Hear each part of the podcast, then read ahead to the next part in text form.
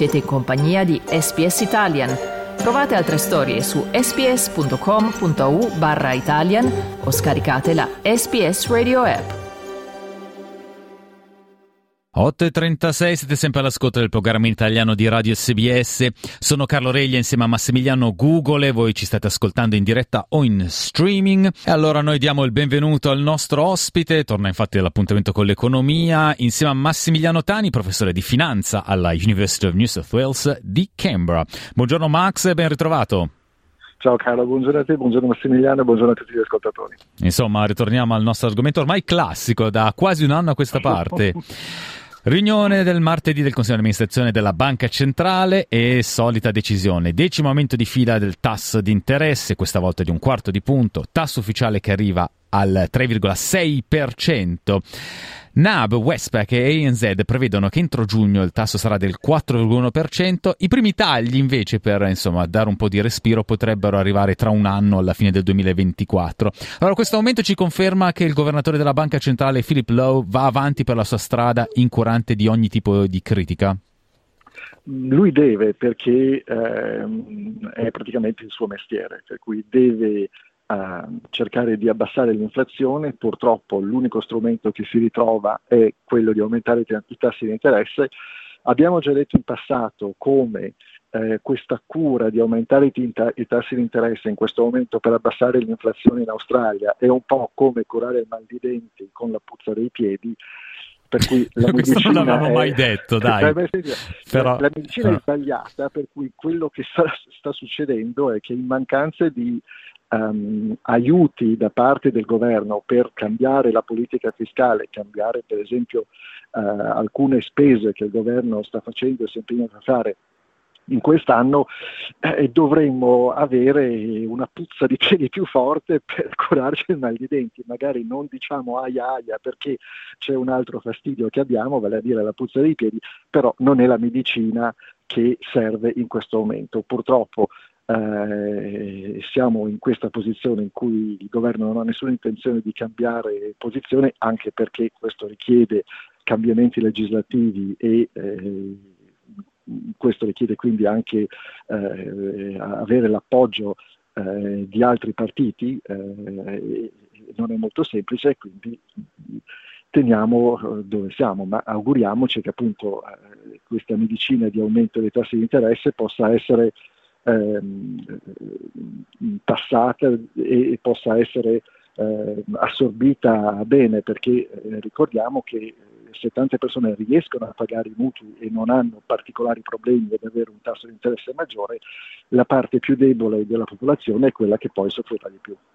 E infatti è proprio su questo arriviamo, Max. Tra aumenti dei tassi ed inflazione sempre a livelli record, alcune famiglie hanno iniziato addirittura a ritirare i soldi dalla loro superannuation per poter fronteggiare i pagamenti del mutuo. Si parla moltissimo di, in diversi aspetti ora di, di super, ma a te vorrei chiedere quali potrebbero essere le conseguenze a lungo termine sui consumatori, quindi su, su di noi, a cui viene permesso di attingere al loro fen- fondo pensionistico per quella che è comunque di fatto un, un'emergenza temporanea. Sì, ed è abbastanza insomma eh, dà, del, dà, a pensare il fatto che eh, è consentito accedere alla superannuation che in teoria serve a mantenerci quando siamo in età avanzata e quando andiamo in pensione e dipendere di meno dalla pensione statale che non è eh, adeguata, soprattutto se uno vive in città e non possiede eh, già una casa, quindi il fatto di dire vabbè tu in questo momento puoi pagare la tua rata del mutuo prendendo quello che è eh, un risparmio che invece ti consentirebbe di eh, magari vivere più tranquillamente quando eh, vai in pensione, anche lì non è che esista molta logica. Il problema qual è? Che eh, non vediamo i danni immediatamente perché se tu prendi i soldi per pagarti il mutuo adesso, la tua superannuation dici che bello, che bello, per il prossimo anno sono tranquillo e posso uh, pagarmi il mutuo, però non vedi quello che tra 20 anni, tra 30 anni succede che dici vabbè non ho niente la mia superannuation, come mangio questa sera?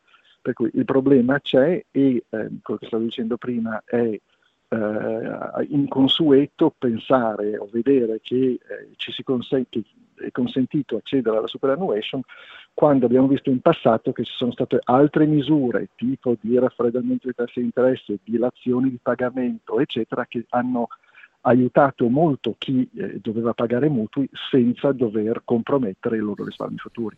Max, invece, brevemente, una storia incredibile che è stata lanciata dall'ABC. La zecca del Western Australia, per risparmiare, anni fa ha iniziato a diluire le quantità d'oro presenti nei lingotti che ha messo in commercio e sono stati presi in castagna per via di 100 tonnellate di oro inviate alla Shanghai Gold Exchange che non rispettavano la purezza dell'oro. Appunto, nel 18 Shanghai Gold Exchange si lamentò che c'era troppo argento in due lingotti, dando il via a un'indagine interna della ZEC del Western Australia, i cui risultati non vennero resi noti ai maggiori clienti per paura di rovinare la loro reputazione.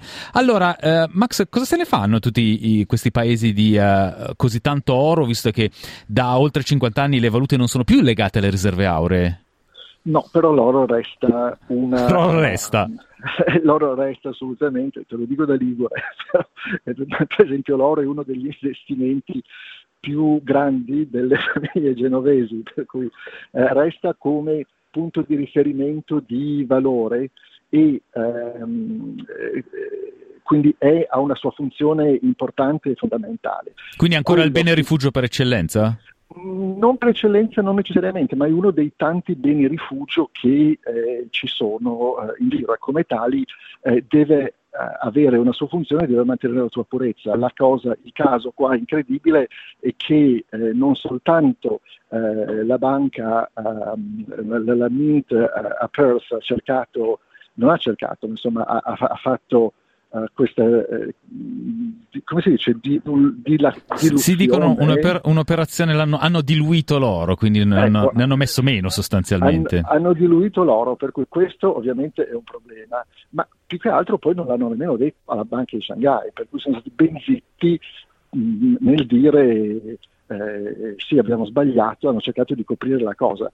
E questo non aiuta assolutamente perché sono degli altri piccoli scandali che sono eh, legati al, al, fatto che è possibile acquistare oro eh, apparentemente semplicemente con la tua, ehm, la tua, patente e questo non aiuta né eh, la credibilità della, de, della Mint a Perth né chi vive in Western Australia perché la Mint è garantita dal governo per cui tutti i problemi che si ritrova eh, la Mint vanno poi a finire nelle tasse dei contribuenti di Western Australia. Grazie davvero a Max Tani. Max, appuntamento a mercoledì prossimo. Certamente, ringrazio voi tutti gli ascoltatori, buona giornata. Grazie allora al docente di finanza della University of New South Wales eh, di uh, Canberra che ci ha parlato appunto in uh, conclusione dello scandalo della zecca del Western Australia. Voi potete ritrovare il suo intervento tra poco in forma integrale sul nostro sito sbs.com.u barra Italian. Volete ascoltare altre storie come questa? Potete trovarle su Apple Podcasts, Google Podcasts, Spotify o ovunque scarichiate i vostri podcast.